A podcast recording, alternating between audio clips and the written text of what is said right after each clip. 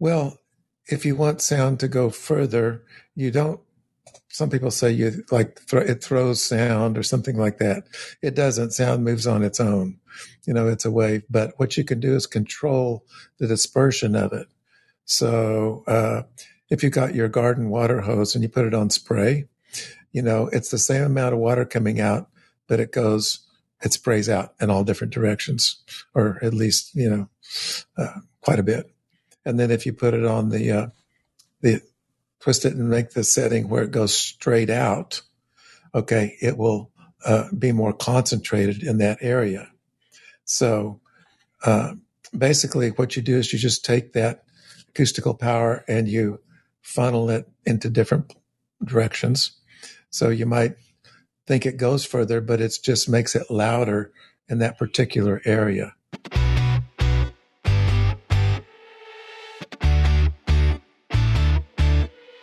Welcome to Audio Branding, the hidden gem of marketing. Sound plays a more important role in human behavior and our decision making than you may realize. In this podcast, I'll help you understand the art and science of sound so you can better influence others in business and your life. I'm your host, Jodi Krangle. Let's delve a little deeper. Here's the first part of our Clubhouse discussion Audio Electronics Explained. So, almost every Wednesday at 2 p.m. Eastern, I host a weekly clubhouse called The Power of Sound, where we talk about everything related to sound, such as music, podcasting, voiceovers, public speaking, audio branding, social audio, and of course, digital audio. If you'd like to drop by, just check the schedule at the Power of Sound House to see what's coming up. Just lately, we had a conversation, and everyone here knew that the room was being recorded, so I do have permission called Audio Electronics Explained, where we discuss the science of sound and audio equipment. My fellow panelists in this discussion are Kicker's founder and president Steve Irby and audio engineer and Audio Sigma founder Fernando Eid Pires. They answer questions about how our audio experiences are crafted through the innovation of the hardware we use. If you've ever wondered how speakers create the sound you love, or have questions about how audio interfaces work, or want to understand what audio specifications are really saying, they are the ones to ask. And we had a great conversation about all these things, including acoustics and even some of the background involved in running a tech company, or two, that prides itself on being genuine. As always, if you have questions for my panelists, you're welcome to reach out through the links in the show notes. And if you have questions for me, visit audiobrandingpodcast.com where you'll find a lot of ways to get in touch. Plus, subscribing to the newsletter will let you know when the new podcasts are available. And if you're getting some value from listening, feel free to spread that around and share it with a friend, along with leaving an honest review. Both those things really help, and I'd love to feature your review on future podcasts. You can leave one either in written or in voice format from the podcast's main page. I would so appreciate that. And now, here's our Clubhouse discussion Audio Electronics Explained. Welcome, everyone. Thank you so much for being here. Uh, and thank you for pinging people, George. Much, much appreciated.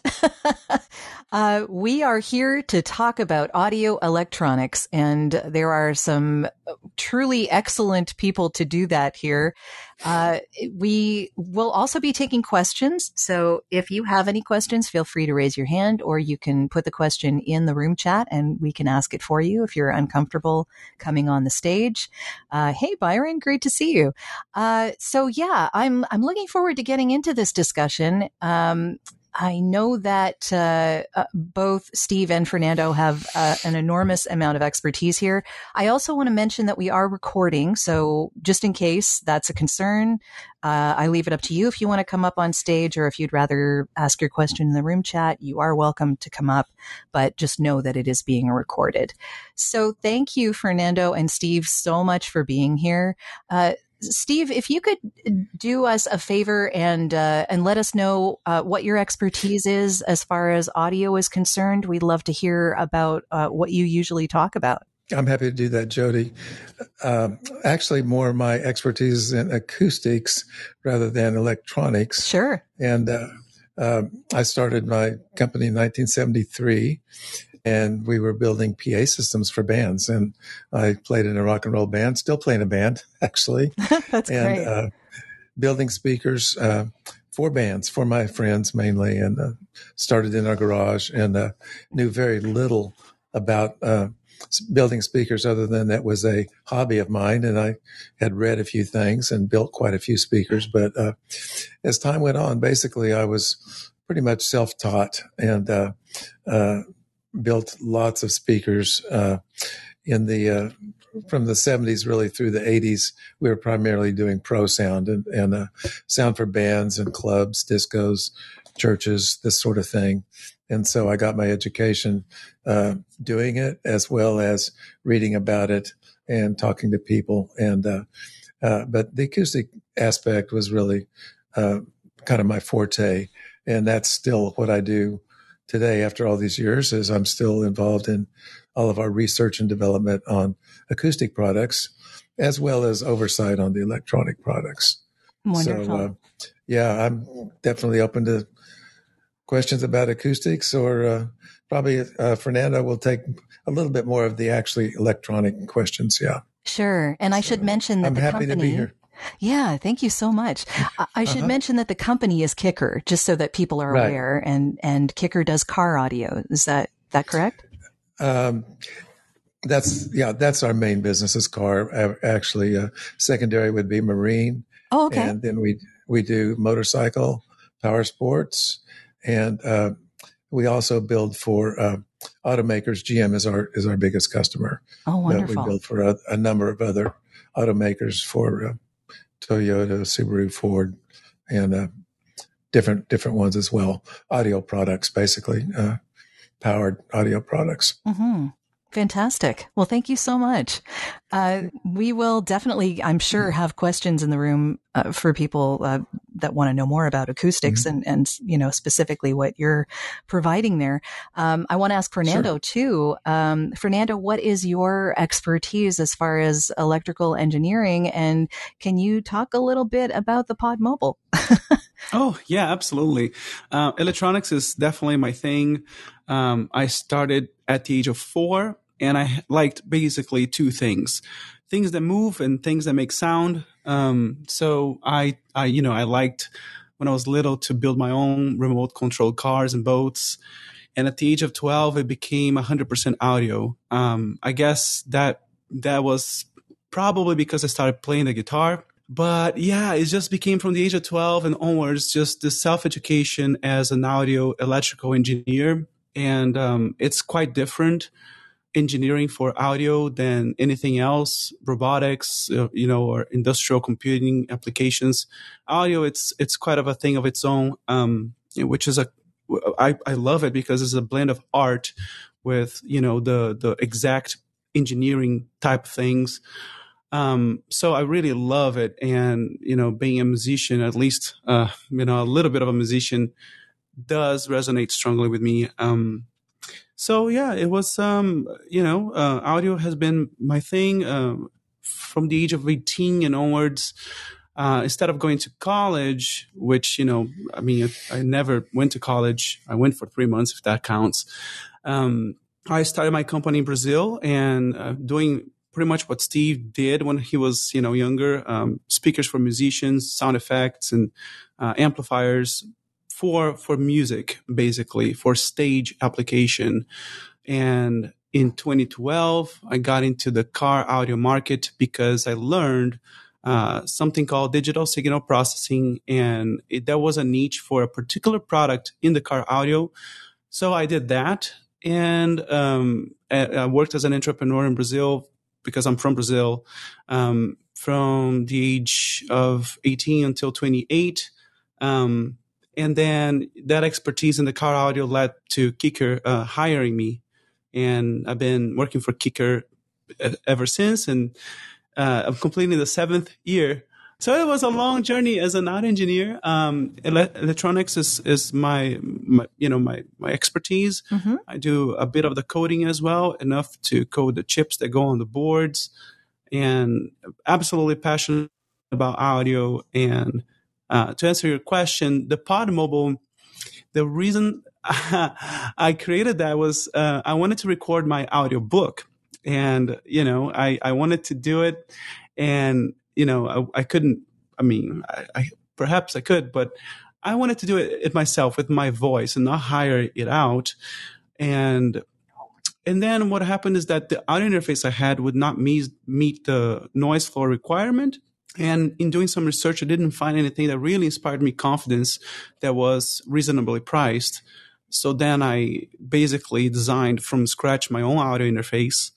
And I have a friend that one day he come he just lets me know that he sold one. I'm like, what are you talking about?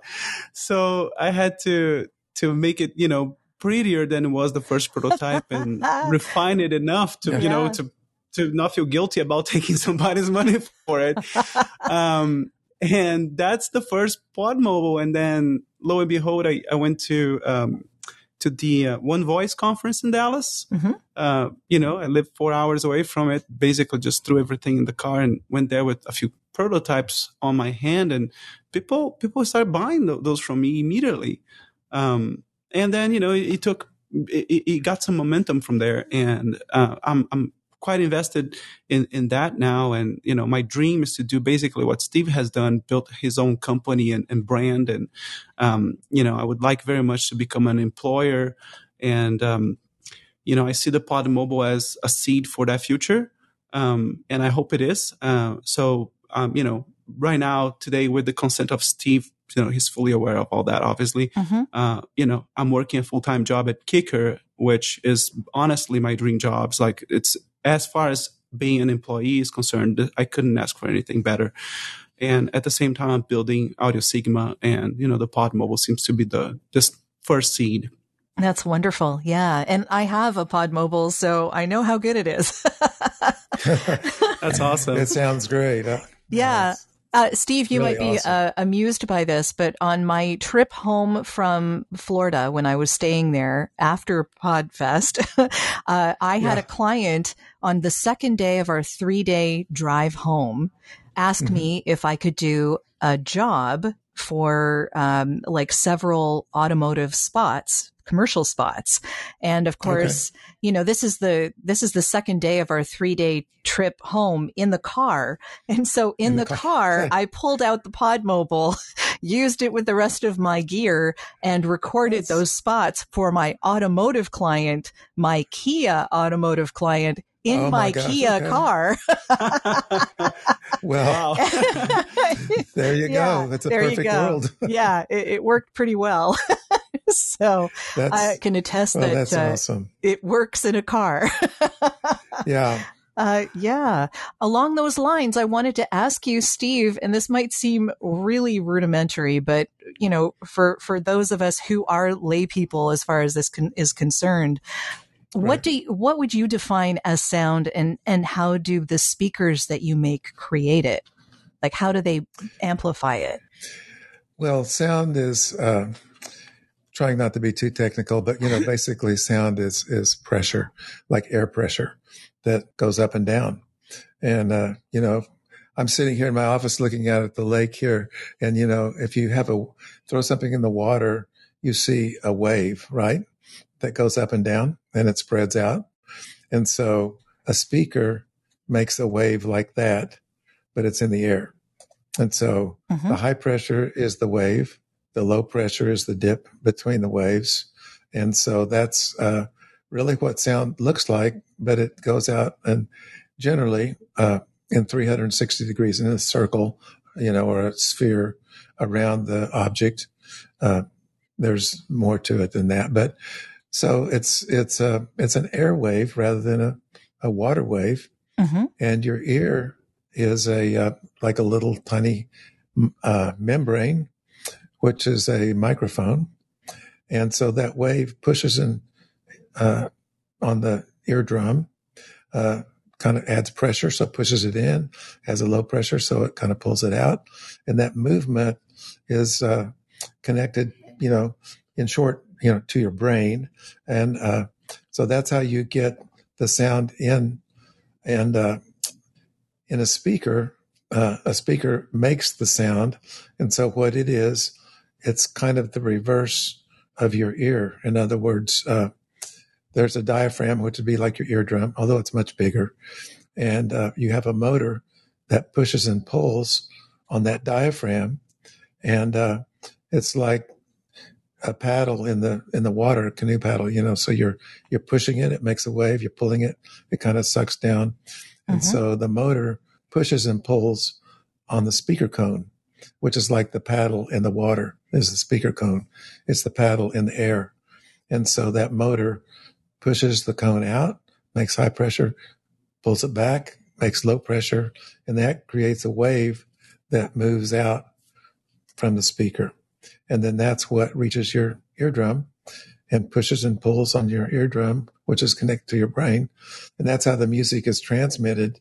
Uh, so we make, uh, there's all kinds of speakers though. Some are for low frequency, which means they have to move. Low frequency waves are really big, really long. So the speakers have to move a whole lot, push a whole lot of air because the sound wave may be 10 or 20 feet long. And uh, then you go up to the highest frequencies, and the sound waves are uh, an inch or less in length. And so you just have a little tiny diaphragm uh, that it doesn't take much to push those little tiny waves in and out. Mhm. And uh, then a mid range speaker would kind of cover the range in the middle, and it's kind of medium sized. and so the more power that you put on that motor, the further that cone will move in and out, and it will create a bigger wave, which is louder sound. Are you looking for ways to improve your company's or podcast's impact? You'd be surprised how powerful the use of an intentional audio branding strategy can be. Want to know more? I have a free downloadable PDF that gives you my five tips for implementing an intentional audio strategy at voiceoversandvocals.com slash audio branding strategy. That location does ask to put you on a mailing list, just to send you updates on when the new podcasts come out. But if you really don't want to give your email out, I understand. Just contact me directly. My email is all over my website, and I'll make sure you get that PDF without needing to sign up anywhere. If you do sign up, though, you also get access to a resources section called The Studio, where I have videos, white papers, and PDFs, discounts from my guests, and snippets of audio from my guests that no one else gets to hear. So maybe it's worth your while. Totally up to you. And of course, if you're looking for voiceovers, you can get in touch with me about that too. Now, back to the podcast. Uh, what would be makes the application out of curiosity for, um, you know, long range or, or medium and, and short? Well, if you want sound to go further, you don't. Some people say you like thro- it throws sound or something like that. It doesn't. Sound moves on its own. You know, it's a wave. But what you can do is control the dispersion of it. So uh, if you got your garden water hose and you put it on spray, you know, it's the same amount of water coming out, but it goes, it sprays out in all different directions, or at least, you know, uh, quite a bit. And then if you put it on the, uh, the, twist it and make the setting where it goes straight out, okay, it will uh, be more concentrated in that area. So uh, basically, what you do is you just take that acoustical power and you funnel it into different directions. So you might think it goes further, but it just makes it louder in that particular area. I So, see. Okay. You know, So- it's uh, Are you talking about a particular location for these speakers to be in? Like, say, if it's in a car, for instance, you don't need the long range. You might need a, a shorter range. you want you want short range with more of the the spray, kind of like we're talking about, Sure. rather than the stream of stream that goes straight out. okay. So uh, yeah, so that's uh, that's what we designed for is for good dispersion in the vehicle. But if it was a PA system outside for an outdoor concert, then it would Totally be more different. Of the different. Yeah. Yeah. Yeah. Uh, George is saying the controlled dispersion of sound from loudspeakers has revolutionized live sound. hmm Yeah. Yeah. You, uh, Good stuff. Yeah, they've been doing that. Uh, there's been a lot of studies on how to control the dispersion of sound, but that's uh, uh, there's a lot of different ways to do that, and and once you understand that, then you can kind of make it go where you want it to go to a certain degree. Hmm So when you were coming up with speaker designs for Kicker, for instance, and I guess it would depend on what environment that speaker's going into, what were your Right. particular um, considerations? Well, in a car, you have an enclosed space. And so you don't have to try as much to control where the sound goes because it's contained and it's it's going to be louder as well. If if you contain the sound all in a chamber, it's going to be louder than if you just let it go out into the world. You know, you're trying to fill the whole universe with the same amount of energy. So uh, the speakers in the car don't need to be as big for one thing to fill up the car with sound. And uh, uh, the other things are that you would like for the sound to come from the front of the car, like if you were sitting at a concert or in a club or you're listening to a band, they're generally in front of you. Mm-hmm. So uh, a lot of the things that we do is designing for the sound to appear to come from the front of the car, right. and also to have a, a, uh, a, center stage because, like in a lot of cars, you know, you have left and right speakers, but uh, the singer or the performers are in the middle, and so sometimes we add a middle speaker in there to handle the the range and the different things that we can do, even digitally, mm-hmm. to make it sound like the sing- singer is right in the middle of the car instead of like coming out of the left speaker or the right speaker. Right. You reminded mm-hmm. me of the key amplifier with Fernando's the, been involved in that yeah. digitally a lot. Yeah. Mm-hmm. Basically, you, you apply, uh, for example, if you're, you know, on the driver's seat, your left speaker is closer to you than your right speaker, and digitally you can delay your left speaker so the the sound of it comes to you at the same time as your right speaker, and that helps um, center the image because you know we're like our brain is designed to be that sensitive, just mega tiny delay, and you can it will change the perception of a location of the sound, um, as if something drops on the on the floor, like a coin drops on the floor. You can tell if it's in front of you, behind you, left or right side. Mm-hmm. Uh, largely because of that um, delay to get to one ear or the other. So that's how it's digitally done. Just actually put a reverse delay and make everything arrive to you at the same time. It's incredible. It's so cool. Like when you go A and B, like when switch between no delay and delay is obvious. And you would never think that a teeny, teeny, teeny tiny delay would do that. It's super cool. Yeah. That is so fascinating how that works. Yeah. Uh, yeah. Making our, our senses work, you know, with the audio equipment. I love it. right. Yeah. That's I guess why you have two two ears. Yeah, know? that that's what helps you to locate the sound because yeah. there's a dis- distance between them, mm-hmm. and your brain can determine the time delay. Yeah, yeah, it's incredible. That's how you can tell where. Yeah, you know they do the are. same thing with uh with your eyes, right? When if you see mm-hmm. if you're like nearsighted yes. and farsighted and you wear contacts, they give you like one eye that sees far and one eye that sees close, uh-huh. and then your brain melds them together. it's it's amazing. That's how yeah. it works. Yeah, pretty cool. Yeah, it's very yeah. weird but true. yeah. Yeah. It's like you got a computer sitting in there, right? It's true. Yeah. yeah. Our, our senses are very strange and, and we're still trying to figure out exactly how all of that works together. Um, uh-huh. I, I've had discussions here where we've talked about how you can influence what you taste with what you, what you mm. hear. So, wow. Really? Yeah. Yeah. That's interesting. Yeah. Yeah, uh, Steve Keller over at SiriusXM, uh, he's their sonic strategy director. He talks about that all the time. It's really, really fascinating. Uh, yeah, our, our, our brains are wired in, in very odd yeah. ways and, and all our senses work together. So yeah, I can see how making all of that work together in a car with the equipment is, yeah. Yeah. It's yeah. fun. I mean, really, we is. need to start uh, selling perfume for the car for each music style you're listening to. Wouldn't that be cool? So, though? like, uh, jazz would be this, you know, old wood type thing, and then right. metal will be what you know. that smell of pennies. One of those will oh. stink a little bit, perhaps. Yeah, I think you might have got to be careful with that one. Yeah, just a little yeah. bit. oh, that's funny. That's oh. funny. I don't know. Can you imagine like a CD, an audio CD coming with like a perfume like you're supposed to. oh, totally. You know, uh, yeah. Um, uh, Studio Resonate, which is uh, the SiriusXM's advertising agency, they do things like this. Like, for instance, oh, they wow. put playlists together for like um, Dove soap. or, you know, Oh, so, really? so people could have a playlist to listen to while they were in a bath with bubble bath Yeah. from Dove, right? like a, good- you know, with a, music. yeah, but like a, a mango scent. It had like this tropical mango Uh-huh. scent, right? So they would be playing music that you might expect to hear on a tropical island, right?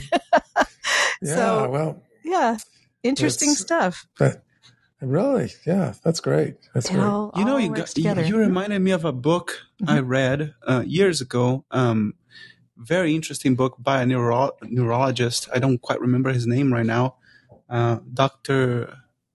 Uh, Daniel Amen, if I'm not mistaken, something Mhm. like that. And he talks about like uh, he has some some tips for people that are struggling with you know difficulties, uh, mental health uh, or emotions and that Mhm. kind of stuff. And I remember one of the recommendations he had for like oh you just had like a really bad day or kind of in a difficult place is an immersion of uh, you know what what sounds good, smells good, uh, temperature of the water, and it was like an uh, uh, he was deliberately using uh, as many of the senses he he you you can to um, to get you to like uh, feel better, and of of course that you know will interfere with your state of uh, mind, and uh, very cool stuff. Like you know he, he was Mhm. actually combining scent Mhm. and and um, and and the tactile um, Sounds tact- like a spa. kind of Yeah. like it. You know, they can do it at, at your home. It was pretty interesting. yeah. Very cool science. You know, There is so we're so kind of like making fun and all, and it's kind of funny what we're doing. But uh, yeah, there's there's real uh, science behind this whole thing. It's pretty awesome. yeah. I know that we're all dealing with a lot of stuff these days, so I particularly wanted to acknowledge those that have taken the time to leave honest reviews of this podcast. Like Edward F2, who says, Jodi does a wonderful job diving into the details of audio branding strategy with her guests. She finds a way to uncover great insights through light, entertaining conversation that will keep you listening straight through to the end. I'm really glad you enjoyed it, Edward. I hope you'll keep listening. And now, back to the show. Just I want to remind people uh, in the audience that we are talking about audio electronics and sound Oh, yeah. and speakers That's right. and yeah. all sorts Almost of things. forgot. Yeah, no, Yeah. no, no. It's fine. It's totally fine. more, more Um, or less. yeah, I mean, it can really go anywhere we want it to go. But, uh, but yeah, um, that is, that's the, the topic that we've chosen for today. And we will probably meander all over the place, which is totally fine too. and if anyone has questions, you are welcome to raise your hand or ask a question in the room chat. We can ask it on your behalf. So please, by all means, if you have anything you want an answer to, uh, Fernando and Steve have a world of expertise at their fingertips and, and, uh, in their heads and can very easily answer anything you might want to ask. So uh, I, I want to sort of switch gears a little bit here and get into the audio gear and Mhm. specifically specifications, Fernando. So I know that as voice talent, we're we're taught to pay attention to certain things and they may or may not Mhm. really be important. And uh, Right. I'm sure um, Frank and Byron and George and, and Jeffrey and, and anyone here who's involved in either podcasting or voiceover can attest to this. uh, Mhm, but mhm. what matters and what doesn't when it comes to the specifications for audio gear? Can you talk a little about that? Yeah, that's uh. There's a long answer to that. Uh, Yeah, I I'm sure the there is. question. Yeah. Well, I will. I'd like to start from the premises that um, you know numbers aren't everything. Uh, many of the measurements and the numbers that are published don't really reflect the actual use of the gear. Um, so, for example, it really if you get like a preamp for a microphone, for example, right, and the uh, noise figure of an interface. The goal, as far as utilization goes, is that your background noise is within a good acceptable range, right? Um, so naturally, a consumer will tend to look for the interface that has the lowest noise for obvious reasons, and that is correct. However, uh, the published numbers usually, um, for you to measure noise, the first thing you need is a reference point. So, for example, if you have an audio interface and it says, oh, minus 120 decibels of noise. So that's That's amazing. Like minus 120 decibels is very, very, very little noise. But then you see how the measurement was taken. For example, it could be with one volt on the input or two volts on the input. And a microphone, when you gain it properly, the preamp, so you can hear yourself well and use it, that microphone is not going to put anywhere near that much voltage. Uh, one, two volts doesn't sound like much when I say it, but it's actually a lot. So let's change the units for the sake of uh, the conversation. So one volt's a thousand millivolts. So a thousand sounds like more like one. And for example, a microphone could be putting out as little as one millivolt, sometimes less than that, microvolts, or like 15 millivolts if it's like a super high output condenser mic. And then what I'm trying to get at is that the noise is measured, for example, more often than not, and pretty much every time, because then you get the biggest number to publish, and bigger numbers look better, right? Um, you use a signal that is not not really that is unrealistic in the application. Not, not, real world. Correct, correct. And what happens is that once you start to crank up the gain on that that interface, so you know you get to where you don't have to speak right up against the microphone to get your voice at the right level, you start to observe that the hissing on the background starts to going up. So, um, let's imagine just so we are comparing apples to apples that two interfaces uh, are tested at one volt for noise. So at one volt in, it produces zero, decibels. And then once you remove that one volt, so it's zero volts, then one drops to minus 120 decibels of noise. And the other interface, the, the second audio interface, drops to uh, minus 100. And you can say, and that is correct, that interface A is 20 decibels better in terms of noise than interface B. Okay, that's good. However, if you were to test these two same interfaces at one millivolt, which is a thousand times less, and that's more to where you're going to be using your microphone. Uh, now, it could be the case, and often is the case, that that very interface that was 20 decibels better could be 20 decibels worse or 10 decibels worse, or they could match up or something like that. So a microphone preamp will have a noise figure with the minimum gain setting and the maximum gain setting, and yet another at the usable gain setting. And what gets published more often than not is with that gain at the minimum, because that's how you get the bigger number. And you see out there many interfaces that will publish a wonderful number. And if you test them, they probably will put out that exact number. But once you go use it, you find out that you're recording at, you know, not such a satisfactory um, noise floor. Um, so, unfortunately, relying on those specs doesn't lead oftentimes to uh, you actually being fulfilled in your expectations to the money you're spending. Um, and it's a battle that is hard to get in because it really truly doesn't matter. And you got to choose where your focus is in terms of development. Are you going to develop for the use or for the, the numbers that get published on the box? And, uh, you know, that's something that is tempting because personally, like, I look at different interfaces and I want to compete with those numbers. And, you know, sometimes I will fall short, fall short of that uh, very published number, but I know that in the application, mine will overperform that one. Uh, so um, one thing that is th- this is like t- just as important, if not even more, is when it comes to noise and signal to noise ratio, which is basically how much noise you have for your, you know, what you actually want to hear. Um, I'm actually I'm going to turn this into a question. Imagine you you have a booth, and in that booth your actual background noise. So when you're speaking at your normal comfortable level, that's zero decibels. That's your signal. And when you stop speaking and you have, you know, all the noise that gets into the booth from the outside world, that is uh, minus 75 decibels. So that's wonderful. Okay, so minus 75 is is your cutoff because that's what in reality is there. And then you have two options for audio interfaces. And let's say that interface A is minus 120 decibels of noise. And interfa- interface B is minus 100 decibels of noise, 20 decibels worse.